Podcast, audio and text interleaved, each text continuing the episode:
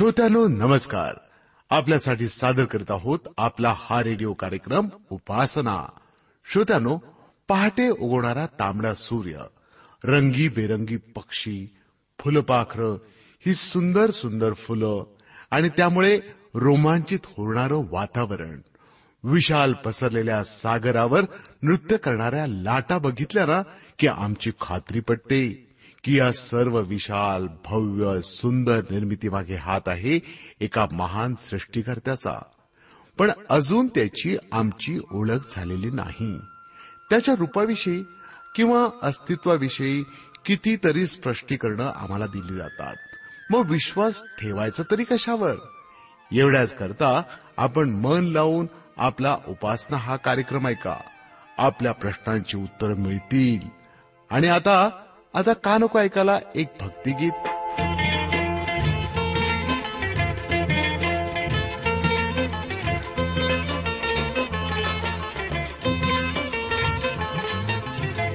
हरलो हरलो मी प्रभु देवा कैसी घडे तव सेवा।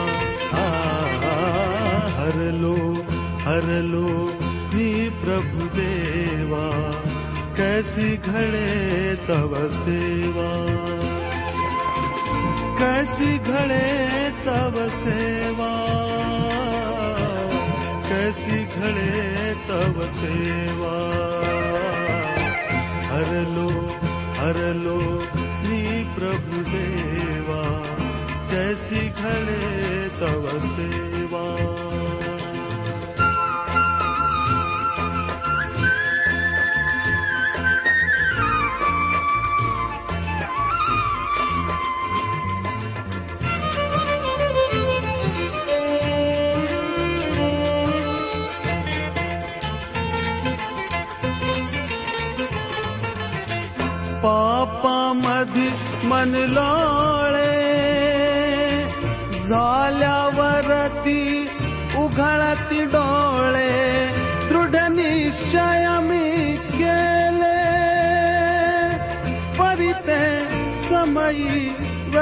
व्यर्थची गेले हरलो हरलो मी प्रभु देवा कैसी करूं तव सेवा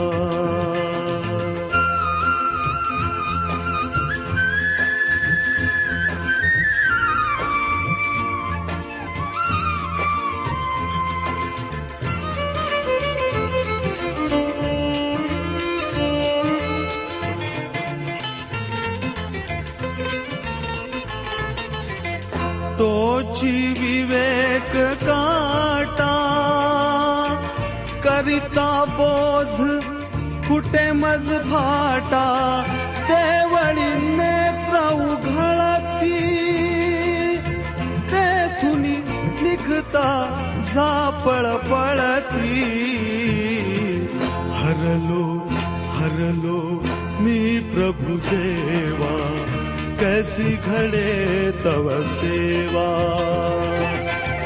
कैसी घडे तव सेवा।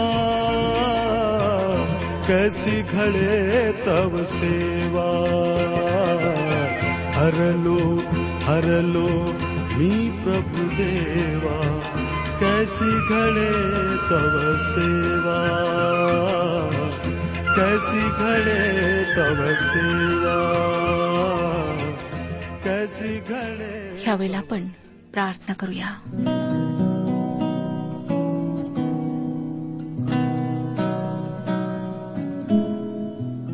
पवित्र पवित्र जिवंत परमेश्वर पित्या तुझ्या गौरवी नावाला शतशः धन्यवाद देत तुझ्या नावाचं गुणगान गात आम्ही तुझे लोक तुझ्या समक्ष येत आहोत. तुझी कृपा असो प्रभू की हा भव्य अशा जगामध्ये तू काहीच लोकांना तुझे लोक होण्याचा अधिकार दिलास. तू आम्हाला तुझी संतान बनवलेला आहेस. ही तुझी दया आहे. तुझी स्तुती असो प्रभू येशू ख्रिस्ताकरिता. ज्याच्याद्वारेच हा अधिकार आम्हाला प्राप्त झालेला आहे. परंतु प्रभू अद्यापही असे अनेक लोक आहेत ज्यांनी तुझं वचन ऐकलेलं नाही. ज्यांनी अद्यापही प्रभू यशू ख्रिस्ताचं नाव ऐकलेलं नाही. हो दे की अशा लोकांपर्यंत तुझं शुभवर्तमान पोहोचावं. त्यांना सुद्धा ख्रिस्ताद्वारे तारण प्राप्त करून घेण्याची संधी प्राप्त व्हावी. प्रत्येकाला तू आशीर्वादित कर. आज जे लोक आजारी आहेत दुःखात आहेत त्यांना तू विशेषतेने आपल्याजवळ घे. स्पर्श कर प्रभू. आरोग्य दे आपली शांतीपुरीव आपला आनंद पुरेव. आजच्या वचनाच्याद्वारे आमच्यासोबत तू बोल. हे वचन आमच्याकरिता आशीर्वादाचं असं होऊ दे. प्रभू यशू ख्रिस्ताच्या पवित्र आणि गोड नावात ही प्रार्थना मागत आहोत म्हणून तो ऐक. आमेन. श्रोत्यानो स्तोत्रसंहिता ह्या पुस्तकाचे अध्ययन करीत असताना आम्ही सतराव्या अध्यात पोहोचलेला आहोत. एक ते सहा वचनांवर आम्ही विचार केलेला आहे. आम्ही पहिला श्रोत्यानो की कशा प्रकारे दाविदाचा प्रभू परमेश्वरावर दृढ विश्वास होता. संकट समयी तोच माझा रक्षक आहे. मला सांभाळणार आहे. मला चालविणार आहे. हा त्याचा दृढ विश्वास होता. प्रभू येशूच्या नावात परमेश्वर पिता आमच्या गरजा पुरवितो. आम्हाला संकटातून सोडवितो. प्रभू यशू ख्रिस्ताने योहान कृष वर्तमान सोळावा अध्याय आणि चोवीसाव्या वचनात आपल्या शिष्यांना सांगितले तुम्ही अजून माझ्या नावाने काही मागितले नाही. मागा म्हणजे तुम्हास मिळेल. यासाठी की तुमचा आनंद परिपूर्ण व्हावा. आपली अभिवचने पूर्ण करणाऱ्या प्रभुदेवाचा अनुभव घेणे खरोखर लाभदायक आहे. आणि संकट समयी त्याचे तारण अनुभवणे फारच आनंददायक आहे. सतरावी स्तोत्र सात आणि आठ वचनात पुढे तो काय म्हणतो पहा? तुझा आश्रय करणाऱ्यांना त्यांच्या विरोध्यांपासून तू आपल्या उजव्या हाताने वाचवितोस. तर तू आता विशेष वात्सल्य दाखव. श्रोत्यांनो दाविदाने ही प्रार्थना करण्याच्या फार फार आधी जेव्हा परमेश्वराने इस्रायल लोकांना मिसर देशाच्या दास्यातून बाहेर काढले तेव्हा त्याने अशाच प्रकारचे भाव प्रगट केलेत. निर्गमचे पुस्तक एकोणीसावा अध्याय आणि चौथ्या वचनात आपण वाचूया. मिसरांचे मी काय केले ते व तुम्हा जसे काय गरुडाच्या पंखावर बसून मी आपणाकडे कसे आणले आहे हे तुम्ही पाहिले आहे. आणि दाविदाने हे स्तोत्र लिहिले त्यानंतर फार फार वर्षांनी प्रभू येशू ख्रिस्ताने मत्तेकृ शुभवर्तमान तेविसावा आणि सदतीसाव्या वचनात म्हटले. मत्तेकृ शुभवर्तमान तेविसावा सदतीसावे वचन. एरुश्लेमा एरुश्लेमा संदेष्टांचा घात करणाऱ्या व तुझकडे पाठविलेल्या दगडमार करणाऱ्या जशी कोंबडी आपली पिले पंखाखाली एकवटते त्याप्रकारे तुझ्या मुलाबाळांना एकवटायची कितीदा माझी इच्छा होती पण तुमची इच्छा नव्हती. प्रभुदेव आम्हाला त्याच्या पंखाच्या आश्रयाखाली घेतो. तो आम्हाला सुरक्षित स्थळी लपवतो. यासाठी की सैतानाचे जळते बाण आमच्यापर्यंत पोहोचू नयेत आता आपण नऊ ते बारा ही वचने वाचूया. कारण दुर्जन माझ्यावर जुलूम करीतात माझे हाडवैरी मला घेतात. त्यांना चरबी चढली आहे ते आपल्या मुखाने गर्वाचे भाषण करीतात. आता ते पावलं पावली आम्हास घेरीत आहेत. ते आम्हास धुळीस मिळविण्यास पाहत आहेत. भक्ष फाडण्यास उतावळा झालेल्या सिंहासारखा किंवा टपून बसलेल्या तरुण सिंहासारखा तो आहे. दाविदाने आपल्या शत्रूचे केलेले हे वर्णन आहे. असल्या भयंकर वाटणाऱ्या शत्रूसमोर दावीद काही करू शकत नाही. दावीद देवाला हाक मारित आहे आणि त्याला माहीत होते की देवाने त्याची प्रार्थना त्याची हाक ऐकली आहे. त्याच्याजवळ हे एकच प्रभावी अस्त्र आहे ते म्हणजे प्रार्थना. आणि त्याच्या या प्रार्थना जिवंत व खऱ्या देवासमोर तो सादर करतो. म्हणूनच तो परमेश्वरावर भाव ठेवून निर्धास्त राहू शकतो. आणि या देवावर भरोसा ठेवून तो बासष्टावे स्तोत्र आठ ते अकरा या वचनांमध्ये सांगतो अहो लोक हो सर्वदा त्याचवर भाव ठेवा. त्याच पुढे आपले मन मोकळे करा. देव आमचा आश्रय आहे. मानव प्राणी केवळ वाफ आहेत. ते केवळ मिथ्या आहेत. ताजव्यात घातले असता ते हलके भरतील. ते सर्व वाफच आहेत. जुलूम जबरदस्तीवर भिस्त ठेवू नका. लूट केल्याची शेखी मिरू नका. संपत्ती वाढली तरी तिच्यावर चित्त ठेवू नका. देव एक गोष्ट बोलला आहे सामर्थ्य देवाचे आहे हे मी दोनदा ऐकले आहे. दाविदाचा इस्रायलच्या जिवंत व खऱ्या देवावर असा गाढ विश्वास होता. म्हणून याही कठीण व घोर संकटाच्या प्रसंगी त्याने आपला भाव परमेश्वरावर ठेवला आहे. सतरावे स्तोत्र तेरा ते पंधरा वचनांमध्ये तो काय म्हणतो पहा? तेरा ते पंधरा वचने. तो म्हणतो हे परमेश्वरा उठ त्याच्याशी सामना कर त्याला चीत कर. आपल्या तरवारीने दुर्जनापासून माझा जीव सोडेल. हे परमेश्वरा आपले वतन इहलोकीच आहे असे ज्यांना वाटते ज्यांचे पोट तू आपल्या भांडारातून भरितोस अशा मानवापासून ऐहिक मानवापासून आपल्या हाताने माझा जीव सोडे ते आपल्या संततीतच तृप्त असोत आणि आपण साठविलेले धन आपल्या मुलाबाळांसाठी मागे ठेवत. मी तर नीतिमान ठरून मला तुझ्या मुखाचे दर्शन घडो. मी जागा होईन तेव्हा तुझ्या दर्शनाने माझी तृप्ती हो. जेव्हा आम्ही देवाच्या बाजूने उभे राहतो तेव्हा आम्हाला साहजिकच शत्रूला सामोरे जावे लागते. परंतु दावीद या गोष्टींमुळे घाबरत नाही.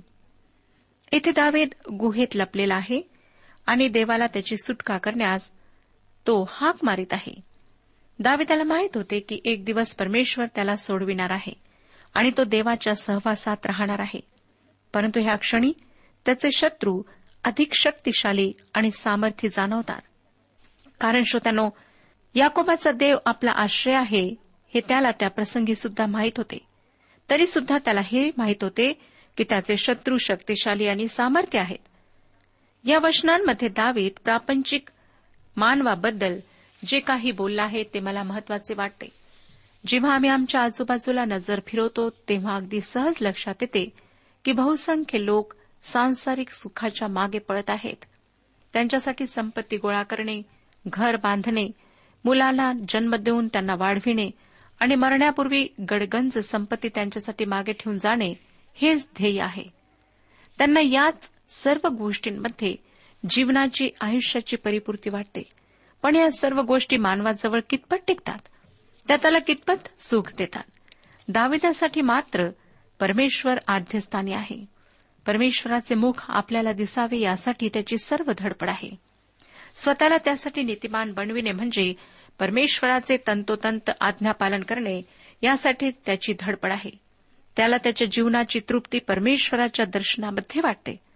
मला वाटतं श्रोत्यांनो यातून आम्ही बरेच काही शिकू शकतो. आमच्या जीवनाचे आद्य कर्तव्य आम्ही ठरवायला हवे. पण आम्ही आधी स्वतःच्या पोटाची काळजी घेतो मग परमेश्वराची आम्हाला आठवण येते. पगार हातात पडताच महिनाभराचे बजेट आणि मौज मजेसाठी रक्कम हे आधी बाजूला ठेवल्या जाते. मगच दशमांशाची आम्हाला आठवण येते. आणि दशमांश उरलेला नसतो म्हणून काय करायचे? आमची इतकी ओढाताण होते की आम्हाला दशमांश मंदिरात देणे जमतच नाही असे उत्तर आम्हाला ऐकायला मिळते. परंतु पगार हातात आल्यावर प्रथम देवाला स्थान देऊन दशमांश बाजूला काढणे व परमेश्वर उरलेल्या रकमेवर आशीर्वाद देईल हा विश्वास ठेवणे अनेकांना जमत नाही. आणि म्हणूनच मलाकीच्या पुस्तकात सांगितल्याप्रमाणे परमेश्वर त्यांना आकाश कपाटे उघडून आशीर्वाद देत नाही. प्रार्थनेच्या बाबतीतही तेच. रात्री अगदी थकून भागून बिछाण्यावर अंग टाकल्यावर अनेकांना प्रार्थनेची आठवण येते. मग अर्धवट झोपेत दोन वाक्यांची प्रार्थना परमेश्वरावर उपकार केल्याप्रमाणे केल्या जाते.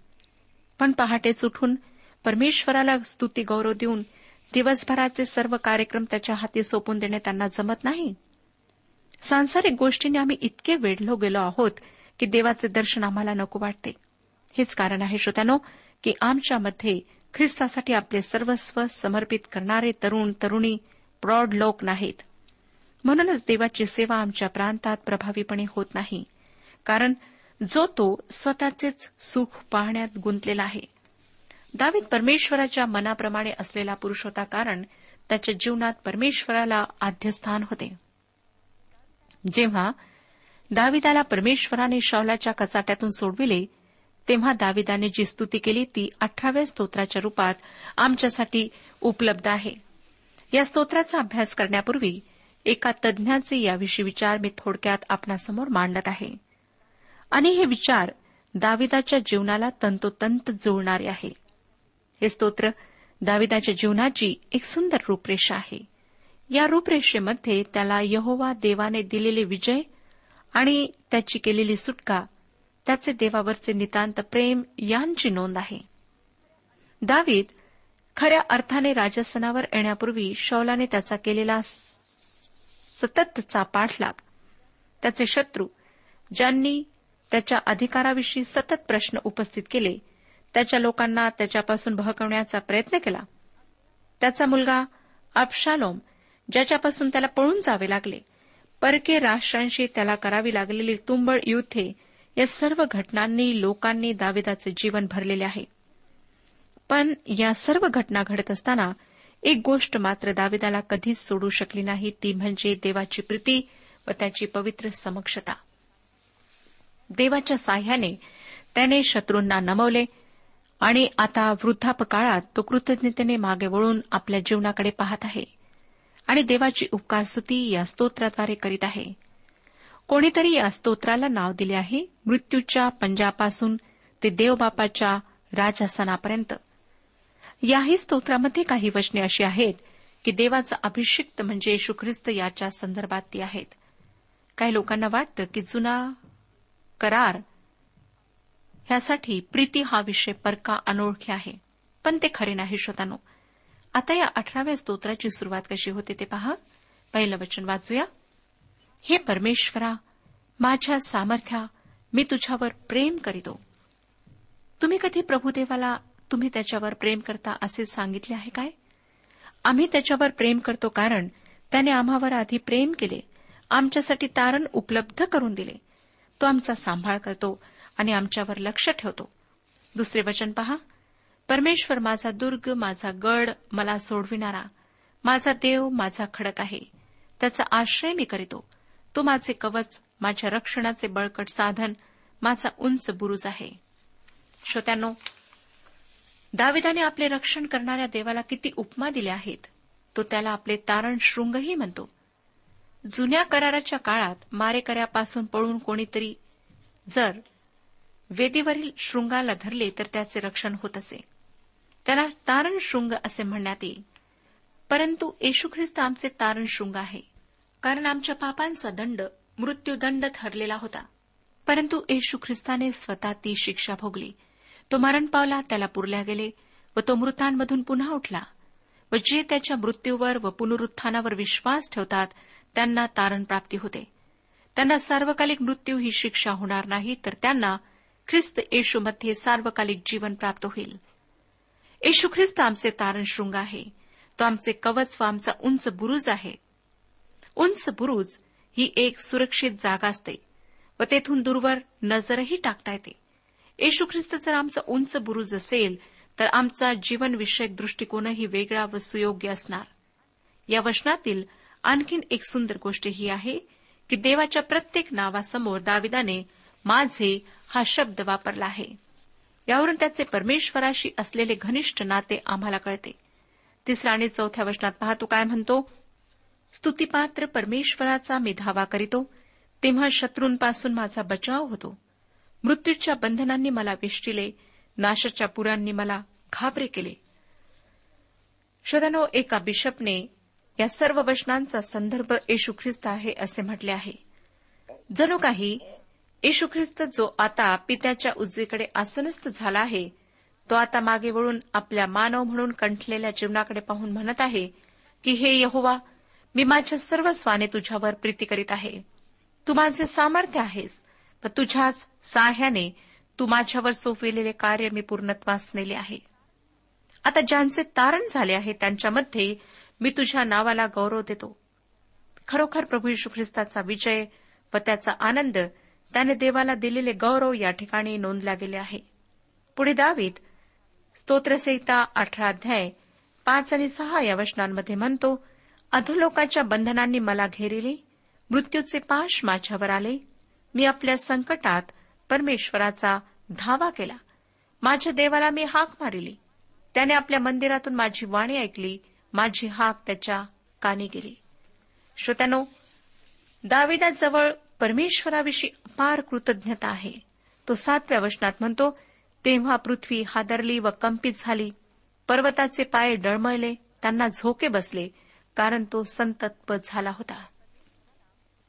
परमेश्वराला पापी जनांचा भयंकर संताप आला. याचे कारण त्यांनी त्याच्या पुत्राला येशू ख्रिस्ताला भयंकर यातना पेलायला भाग पाडले.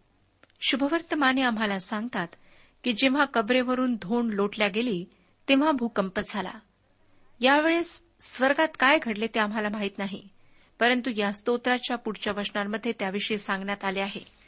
स्तोत्रसहिता अठरावा अध्याय आठ ते अकरा वचने. त्याच्या नागपुड्यातून धूर निघत होता.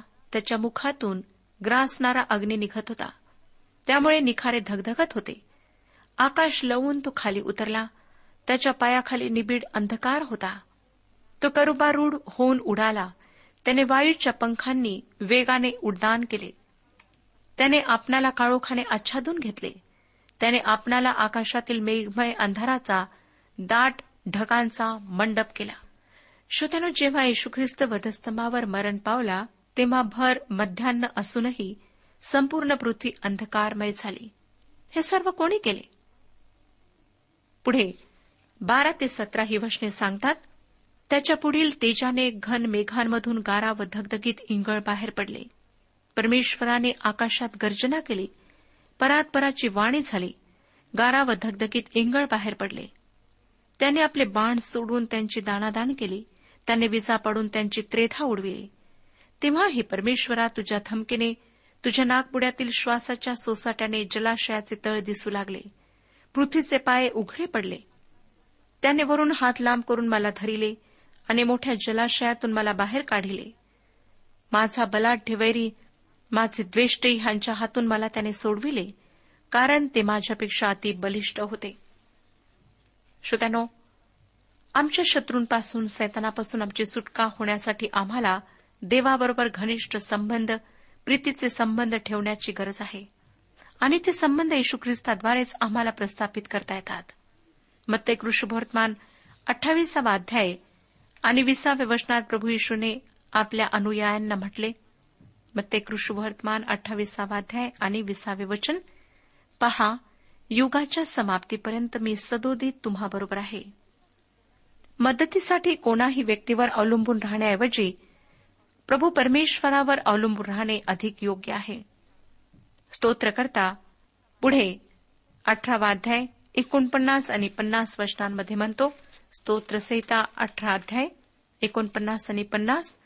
म्हणून हे परमेश्वरा मी राष्ट्रांमध्ये तुझे स्तवन करीन तुझ्या नावाची स्तोत्री गाईन. तो आपल्या राजाला मोठाले विजय देतो आपल्या अभिषिक्ताला दावेदाला व त्याच्या संततीला सर्व काळ वात्सल्य दाखवितो. प्रभू परमेश्वर आजही त्याच्या विपुल दयेचा वर्षाव आम्हावर करीत आहे. म्हणून आमच्या जीवनात त्याने जे अनेक आशीर्वाद आम्हाला दिलेत ते स्मरून आम्ही त्याची उपकार स्तुती करायला हवी. काय श्रोतानो आपण त्याचे उपकार स्मरण करता त्याबद्दल त्याला धन्यवाद देता त्याचे आभार मानता. जर आजपर्यंत आपण ते केलेले नाही तर आज परमेश्वर आपणाला संधी देत आहे. आता आपण एकोणीसाव्या स्तोत्राला सुरुवात करूया. अठराव्या स्तोत्रातील बरीच वचने मी आपणाकरिता वाचलेली नाहीत परंतु जर आपणाजवळ पवित्र शास्त्र बायबल आहे तर अठरावे स्तोत्र पुन्हा आणि पुन्हा वाचा. एकोणीसाव्या स्तोत्राला आम्ही सुरुवात करीत आहोत. माझी खात्री आहे की अनेक ख्रिस्ती बंधू भगिनी आपल्या प्रार्थनांमध्ये या स्तोत्रातील मधुर वचने वापरत असतील व त्यांच्या साह्याने प्रभुदेवाला स्तुतीचा यज्ञ समर्पित करीत असतील. या स्तोत्रामध्ये देवाची निर्मिती देवाची आज्ञा व येशू ख्रिस्त यांच्याद्वारे देवाने केलेले स्वतःविषयीचे प्रगटीकरण आम्हाला पाहायला मिळते. आणि या तीन गोष्टींमध्येच या स्तोत्राला विभागता येईल. विश्वाची निर्मिती आज्ञा आणि ख्रिस्त असे विभाग पाडता येतील. मला वाटतं की तारण मुक्ती आणि देवाची कृपा या विषयांमध्ये येशू ख्रिस्ताला एक फार विशेष असे या स्तोत्रात स्थान आहे. हे स्तोत्र सकाळच्या सुंदर वेळेविषयी आहे आणि ह्याच्या पहिल्या सहा वचनांमध्ये निर्मितीविषयी सांगण्यात आले आहे. स्तोत्र आठ हे रात्रीचे स्तोत्र होते. एकोणीसावे स्तोत्र दिवसाचे आहे. एक ते सहा वशने वाचूया. स्तोत्रसहिता एकोणीस अध्याय एक ते सहा वशने. आकाश देवाचा महिमा वर्णिते अंतरिक्ष त्याची हस्तकृती दर्शविते. दिवस दिवसाशी संवाद करीतो रात्र रात्रीला ज्ञान प्रकट करीते. वाचा नाही शब्द नाही त्यांची वाणी ऐकू येत नाही तरी त्यांचा स्वर सर्व पृथ्वी आक्रमितो. त्यांचे शब्द दिगंतरी पोचतात सूर्यासाठी आकाशात त्यांनी मंडप घातला आहे. शय्यागृहातून वरासारखा तो बाहेर पडतो. तो वीर पुरुषाप्रमाणे आपल्या मार्गाने धावण्यात आनंद पावतो. आकाशाच्या एका सीमेपासून निघून दुसऱ्या सीमेपर्यंत तो भ्रमण करीत जातो. त्याच्या उष्णतेपासून काही एक सुटत नाही. श्रोत्यानो पौर्णिमेच्या रात्री शुभ्र चंद्रप्रकाशाचा आनंद तुम्ही लुटला असेल. किंवा चांदण्या रात्री अचानक एखाद्या वेळी वीजही गेलेली असताना आकाशाचे ताऱ्यांनी नटलेले अतिशय मोहक असे रूप तुम्ही पाहिले असेल.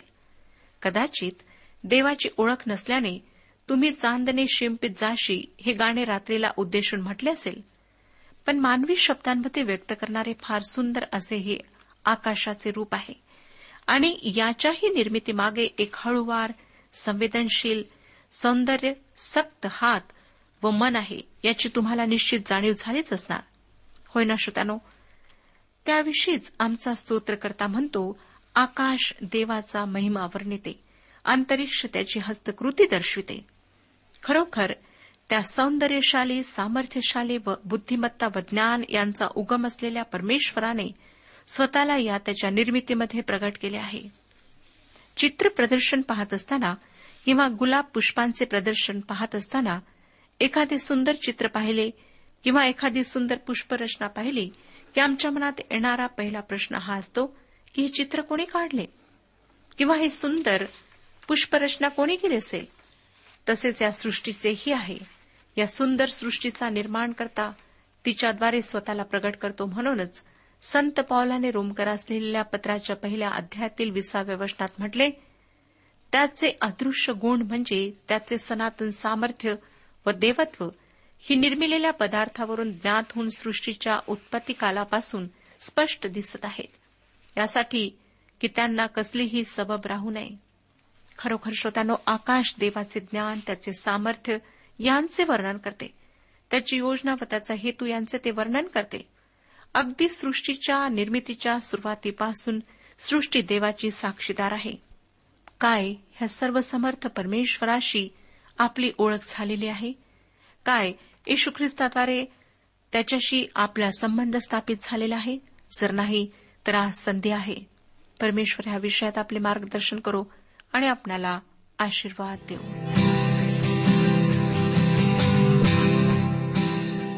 आजच्या उपासना कार्यक्रमात परमेश्वराच्या जिवंत वचनातून मार्गदर्शन आपण ऐकलं. आजच्या या वचनातून आपणास काही आशीर्वाद मिळाला असेल यात काही शंका नाही.